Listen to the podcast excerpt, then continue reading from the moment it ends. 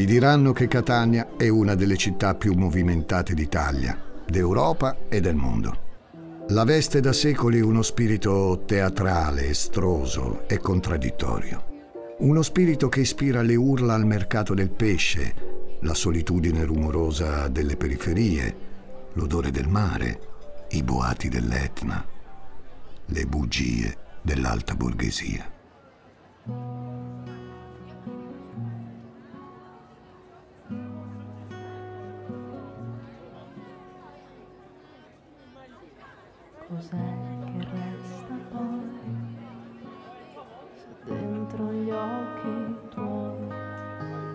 Voce che sentite è di Anita De Luca, giovane cantautrice della città, volto di una nuova generazione di artisti e di millennial.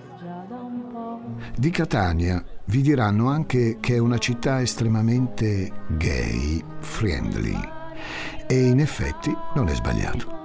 La comunità LGBT è molto attiva. Ci sono zone della città molto arcobaleno, come la scalinata Alessi e vie limitrofe. Dove un tempo soffriva la capinera raccontata da Giovanni Verga e da Franco Zeffirelli, oggi si respira un'aria queer. Ma non è tutto oro quel che luccica. Gli episodi di intolleranza e di violenza sono ancora tanti e ricordano la violenza atavica e omofoba di una terra incapace di fare i conti con il legame tra macismo e arcobaleni. Nelle descrizioni delle app per incontri gay a Catania e cittadine vicine, molti utenti precisano sono riservato, si vergognano o hanno paura. Ancora. Paura e vergogna di essere additati, discriminati, picchiati. Questi contorni così oscuri di timore, questa necessità del nascondiglio emergono con pressione nella storia che sto per raccontarvi, che prende vita a pochi chilometri da Catania, nei polmoni della sua provincia. Una storia assurda, di demoni prepotenti e ipocriti. Una vicenda che tuttavia ha scatenato reazioni feroci e liberatorie in una comunità, quella LGBT, che per troppo tempo è rimasta in silenzio davanti a soprusi e crudeltà. Sono Francesco Migliaccio e benvenuti a un nuovo episodio di Demoni Urbani.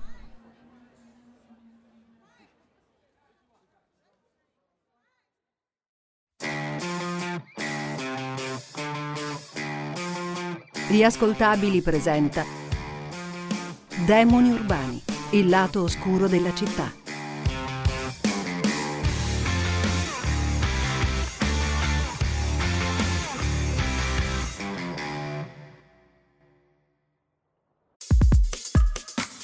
Ciao, sono intelligenza artificiale. Per gli amici AI. Cecilia Zagarrigo mi ha invitato a confrontarmi con Elisa Nicoli, Andrea Grieco, Marco Dixit e tanti altri famosi divulgatori. Gli ruberò il lavoro? Scopritelo ascoltando Intelligenza Reale.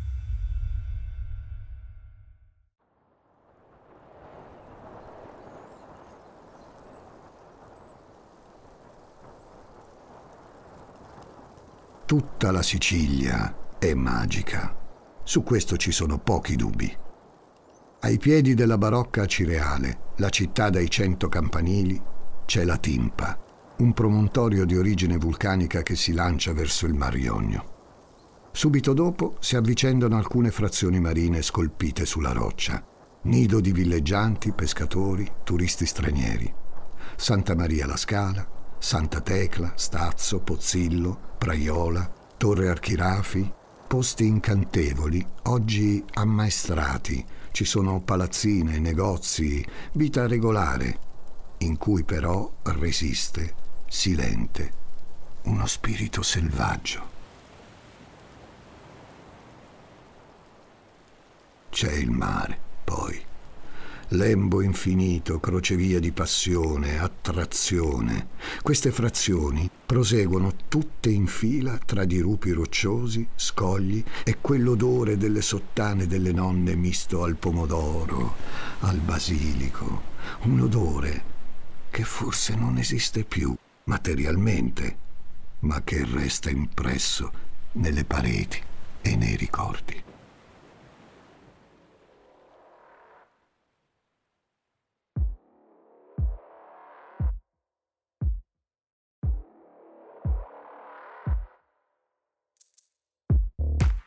Questi paesini sfilano verso nord, verso Messina. Non c'è solo il mare, ma anche distese e distese di agrumeti.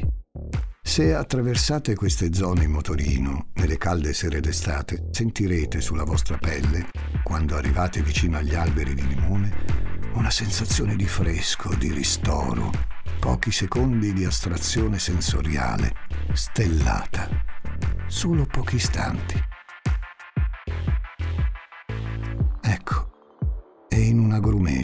Che comincia la nostra storia.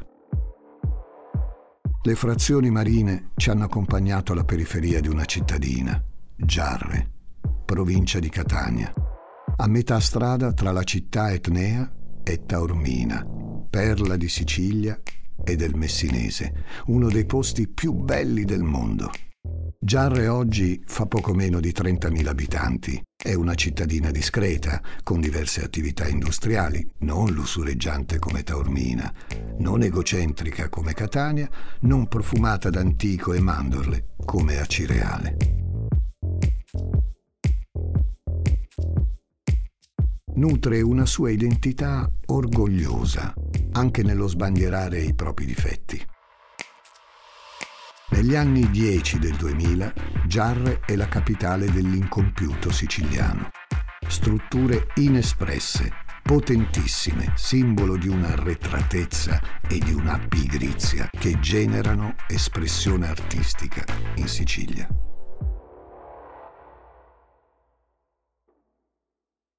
La Giarre che vi racconto in questa storia è quella del 1980. Un anno incredibile per l'Italia e per il mondo intero. La strage di Ustica, l'uccisione di Walter Tobagi. John Lennon viene ammazzato da Mark Chapman e Ronald Reagan viene eletto presidente degli Stati Uniti. Erano le 10.25 questa mattina quando una terrificante esplosione ha distrutto l'ala sinistra della stazione ferroviaria di Bologna. Il 1980 è anche l'anno in cui, il 2 agosto, alla stazione centrale di Bologna, un attentato terroristico uccide 85 persone e ne ferisce 200. Una cicatrice ancora aperta per il nostro paese. Devastante, certo, ma a noi interessa Giarre. 31 ottobre 1980.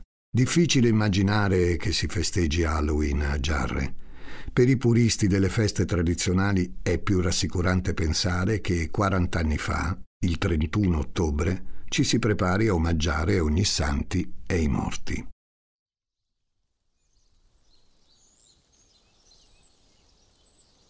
A Giarre, ai margini della cittadina, nel 1980 c'è un agrumeto. Siamo nei pressi di Contrata Iunco, dove oggi ci sono un parcheggio, diverse palazzine, un istituto superiore. Ci sono erbe, piante, sterpaglia, accompagnati a bellissimi alberi di limoni e di arance. Cammina un pastore, fendendo una giornata che è come tutte le altre giornate d'autunno in Sicilia. Imprevedibile.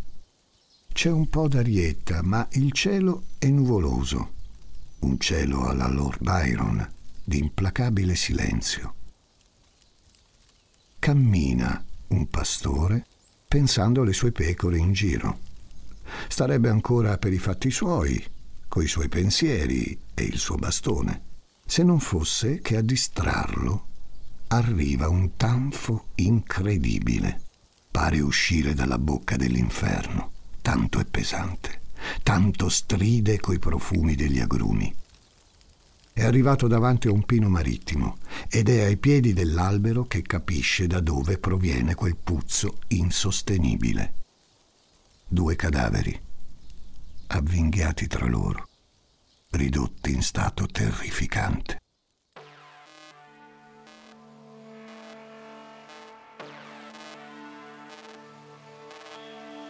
Sono irriconoscibili. La visione è un pugno allo stomaco. Il pastore è sconvolto. E vorrei ben dire. Sui due corpi appaiono delle parvenze di abiti, di jeans, ormai maciullati dalle umidità, sminuzzati da un tempo d'attesa nella scoperta dell'orrore, diluito e lungo. I corpi si trovano in uno stato di decomposizione talmente avanzato che è difficile per la polizia giunta sul luogo e per i medici legali capire a chi appartengono. Una cosa, ovviamente, colpisce subito tutti. Sono avvinghiati e sono maschi. Ci vuole un po' di tempo prima di comprendere chi siano gli sventurati, ma i nomi arrivano e feriscono come fossero mazzate l'orgoglio macista di Giarre. Sono Giorgio Agatino Giammona, 25 anni, e Antonio Galatola, dieci anni in meno. Un brivido dall'animo indecifrabile percorre le schiene dei giarresi. Sui ziti, Kiddy. Sono i fidanzati, quelli.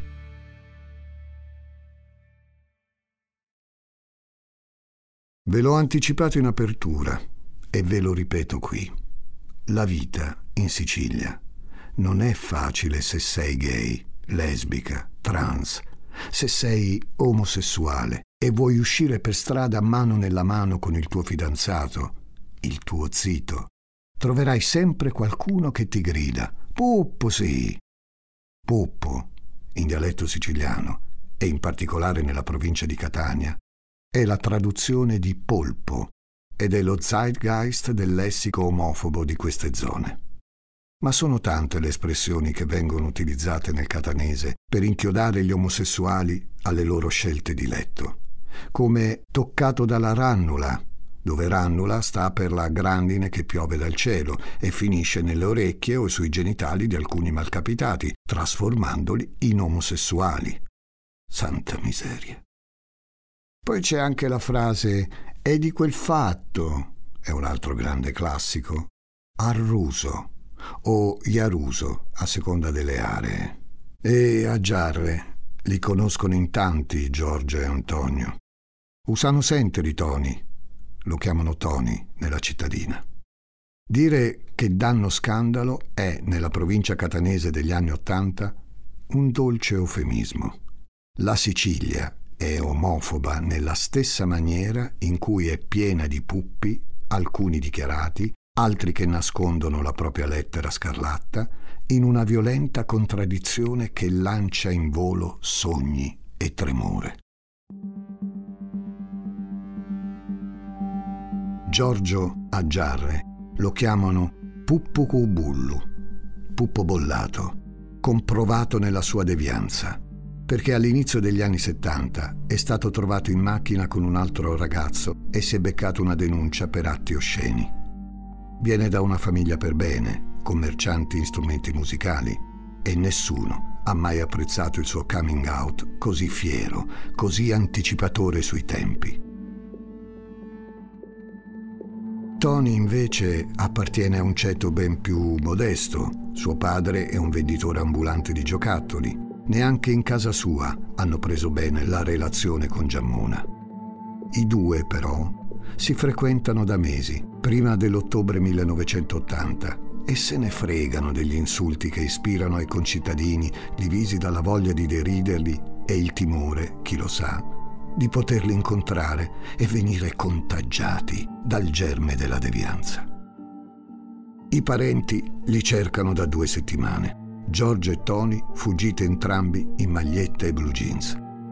Si dice in giro che probabilmente sono fuggiti insieme, magari per liberarsi una volta per tutte dai pettegolezzi. Il ritrovamento dei cadaveri però apre a piste diverse.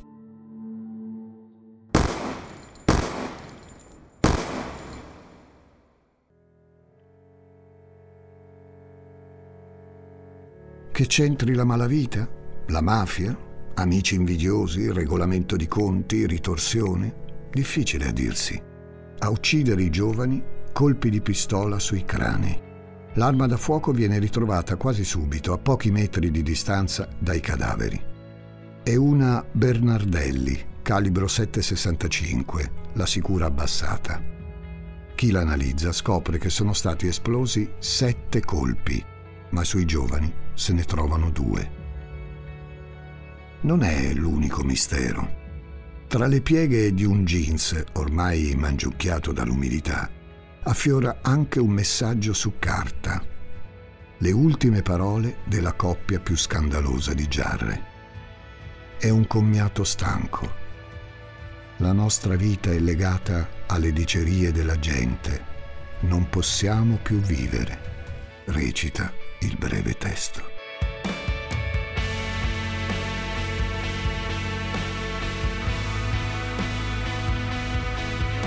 Gli investigatori però sono perplessi da diverse dinamiche. Difficile si tratti di un caso di omicidio-suicidio. La Bernardelli è stata trovata sottoterra. Impossibile che chi ha sparato per primo all'altro per poi spararsi possa essere andato a sotterrarla prima e infine a rimettersi accanto all'amato. Inizia a squarciarsi presto, quindi, l'ipotesi che i due abbiano messo fine alla loro vita nella solitudine del loro menage una terza persona deve esserci stata. Il problema è capire chi.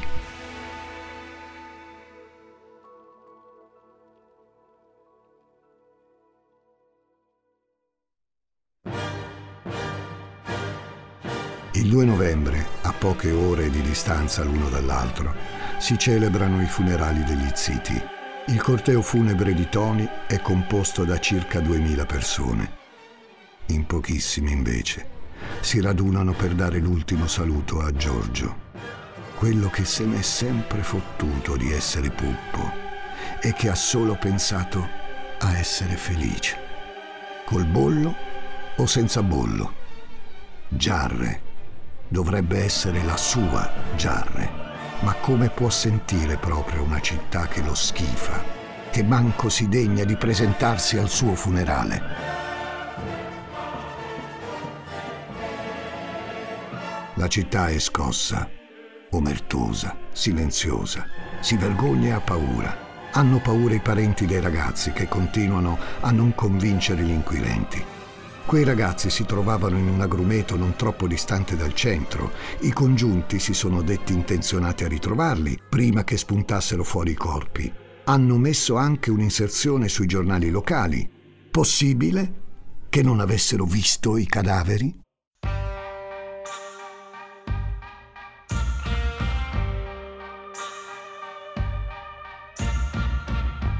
Adesso però quei corpi sono corpi, irrisi, vituperati, pronti ad essere dimenticati da quei concittadini che finalmente possono liberarsi dei puppi.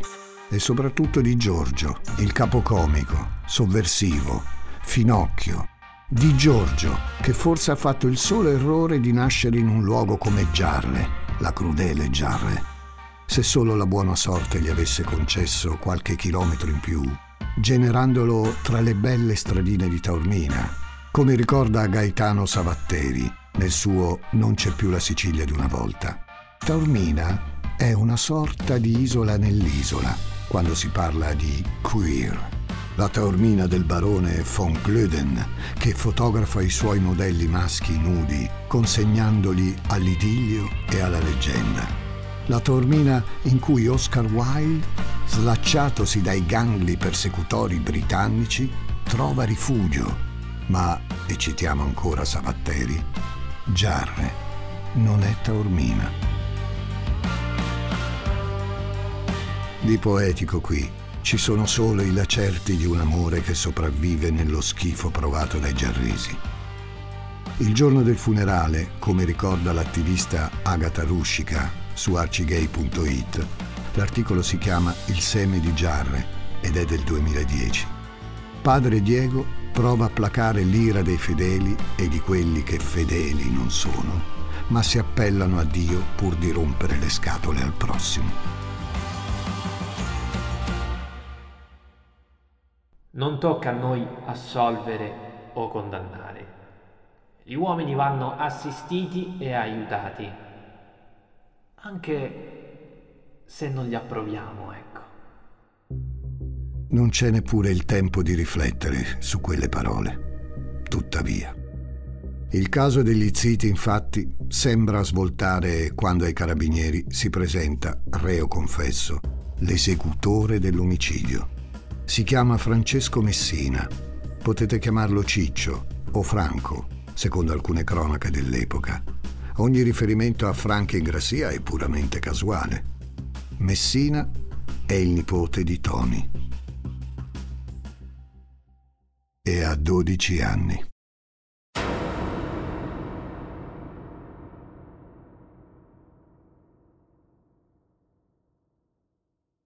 Rigano le lacrime le paffute guance del piccolo Messina. Ha commesso un omicidio à la carte su richiesta della coppia, dice. Il 17 ottobre, a sera, zio Tony e Giorgio lo invitano a seguirlo. Si allontanano dal centro, dalle saracinesche dei negozi di via Callipoli, ormai abbassate, dall'imponente chiesa di Sant'Isidoro. Abbandonano le strade più abitate, superano un muretto, giungono all'agrumeto. E qui, sotto il pino, Giorgio estrae prima il foglio con l'addio alla vita, poi la Bernardelli. La consegna al nipote di Tony. Devi spararci, intima, un colpo ciascuno, in testa.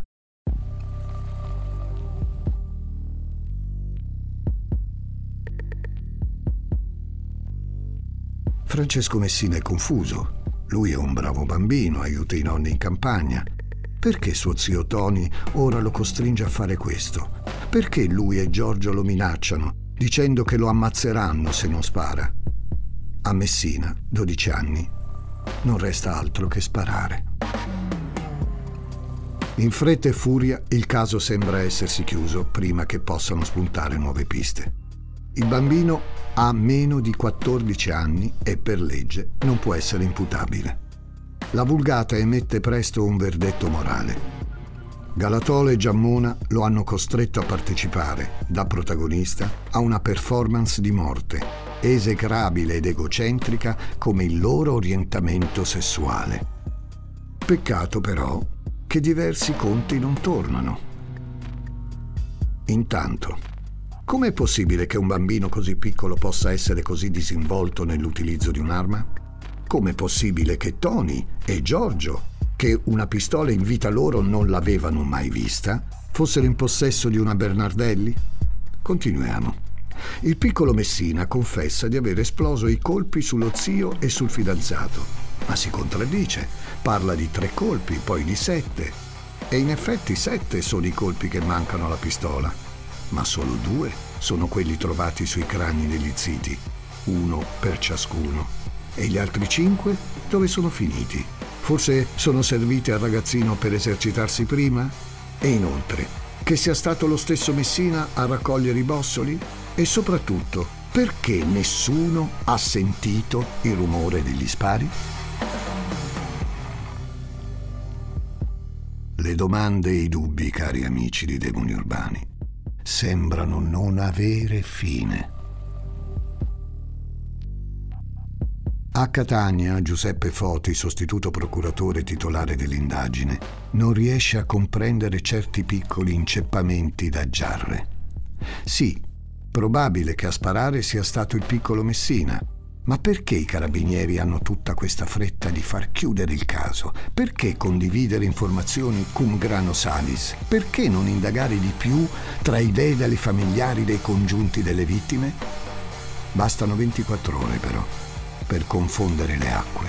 In una giarra invasa dai giornalisti di tutta Italia, come Adriano Baglivo del Corriere della Sera e Vanna Barenghi di Repubblica, che con impegno vogliono far luce sul caso.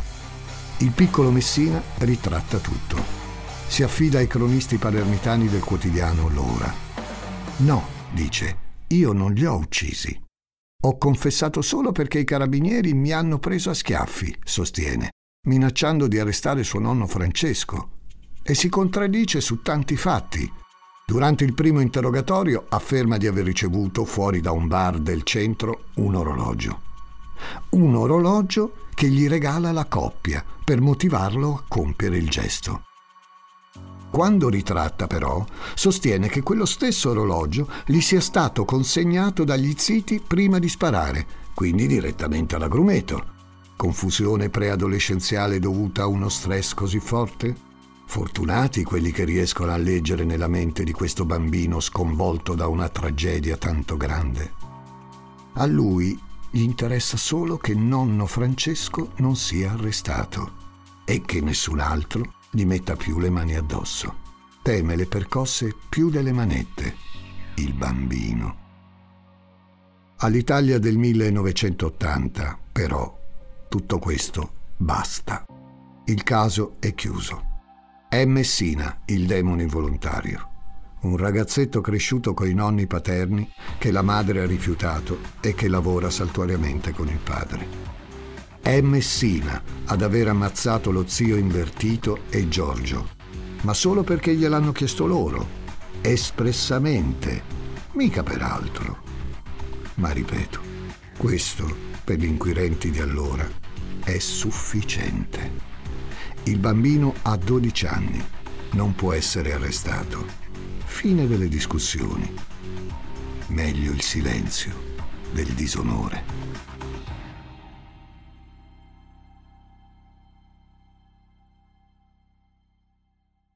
L'Italia del 2020 forse si sarebbe concentrata su altri dettagli prima di chiudere il caso, per esempio sull'ipotesi che non avendo sentito nessuno sparo, forse i due giovani li hanno ammazzati altrove e poi portati all'agrumeto. Perché, quando i giovani spariscono e vengono condotte le prime ricerche, viene setacciato pure l'agrumeto e i cadaveri non li vede nessuno? Eppure sono lì dal 17 ottobre, sentendo la testimonianza del Messina. E perché, in fase di interrogatorio, il piccolo Francesco si sbaglia parlando di un orologio regalatogli dalla coppia e dissociato dal ragazzino in due blocchi temporali diversi? Perché la calligrafia sul biglietto d'addio non viene mai riconosciuta dai familiari dei due? Ci sono tanti perché. Perché? Perché? Perché? In quattro stagioni di demoni urbani, raramente ho avuto a che fare con tutti questi interrogativi e anche con il corredo di rabbia che comportano.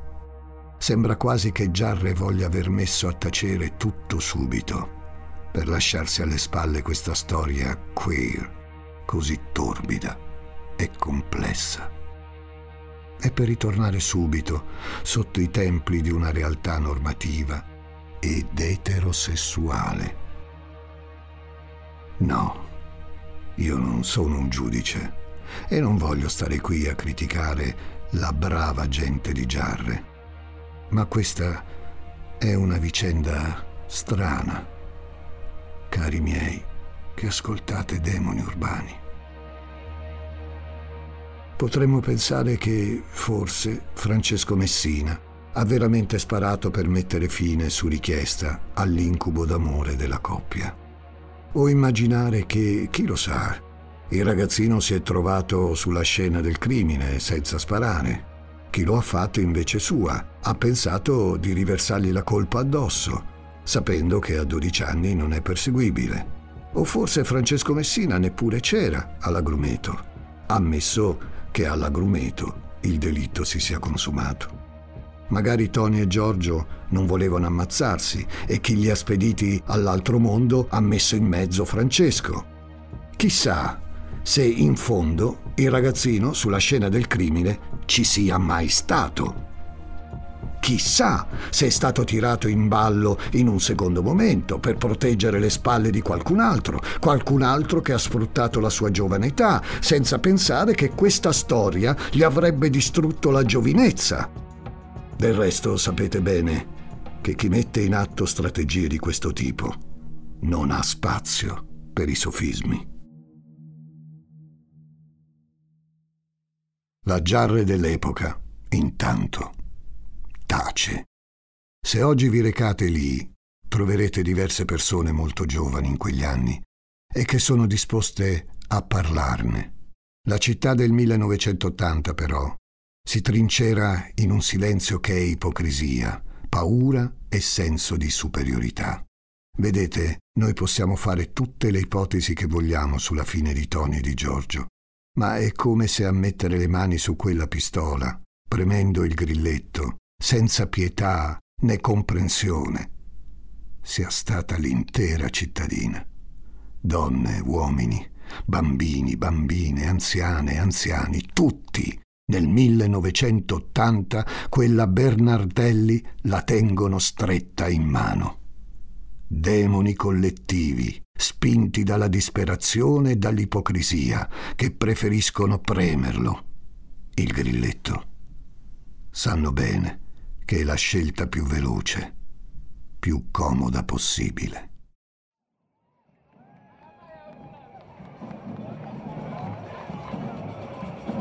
Una morte così però non ci riesce a passare sotto silenzio, perché all'avvenuta notizia che attraversa l'Italia sono tantissime le voci che si uniscono, voci stanche, frustrate, torturate da secoli di cattiveria e omofobia. La voce finisce per diventare una sola, quella di una nuova comunità che grida basta che non vuole campare nascondendosi, o peggio ancora con le concessioni liberali di chi le dice fin quando lo fate a casa vostra, tanto meglio. Subito dopo il delitto, un'ondata si solleva. Neppure un mese dopo, a Palermo, il sacerdote Marco Bisceglia fonda la sezione gay del Circolo Arci, l'associazione di promozione sociale italiana. Il primo presidente di Arci Gay è un giovane obiettore di coscienza di nome Nichi Vendola. Ogni Pride, ogni manifestazione di orgoglio omosessuale è idealmente dedicata a loro, al martirio che hanno dovuto subire. Nascono altre associazioni, collettivi di gay e lesbiche che si pongono l'obiettivo di non abbassare la testa, di lottare per un mondo in cui avrebbero potuto tenersi per mano da vivi e non con un buco in testa sotto un pino marittimo. Il problema però non è la passione della comunità, che è importante, non fraintendetemi, è che per chi di quella comunità non fa parte, Giorgio e Tony resteranno i ziti puppi di Giarre, ammesso che se ne ricordino. Oggi il Pino Marittimo, per esempio, non c'è più. Giarre è cambiata, ha dimenticato. Gli ziti restano un ricordo su internet, un frammento che serve alla comunità LGBT, ma che gli altri, quelli che si professano normali, hanno preferito silenziare. Per ipocrisia, certo, e per paura. Se passate da Giarre e dai paesini limitrofi, forse tra arance, limoni, sterpaglie, incompiuti e mare, li vedrete ancora. Giorgio e Tony, finalmente liberi, senza problemi, derisioni e terrore, abbracciati alle bellezze dello Ionio. La verità però è un'altra. E purtroppo la conosciamo tutti.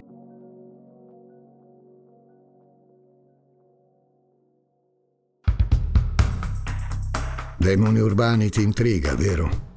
Ti invito a conoscere anche le altre serie degli ascoltabili. Perché non ascolti Il Muro con Francesco Cancellato? cercala su Spotify o vai direttamente sugliascoltabili.it. Accetta questo consiglio di Francesco Migliaccio.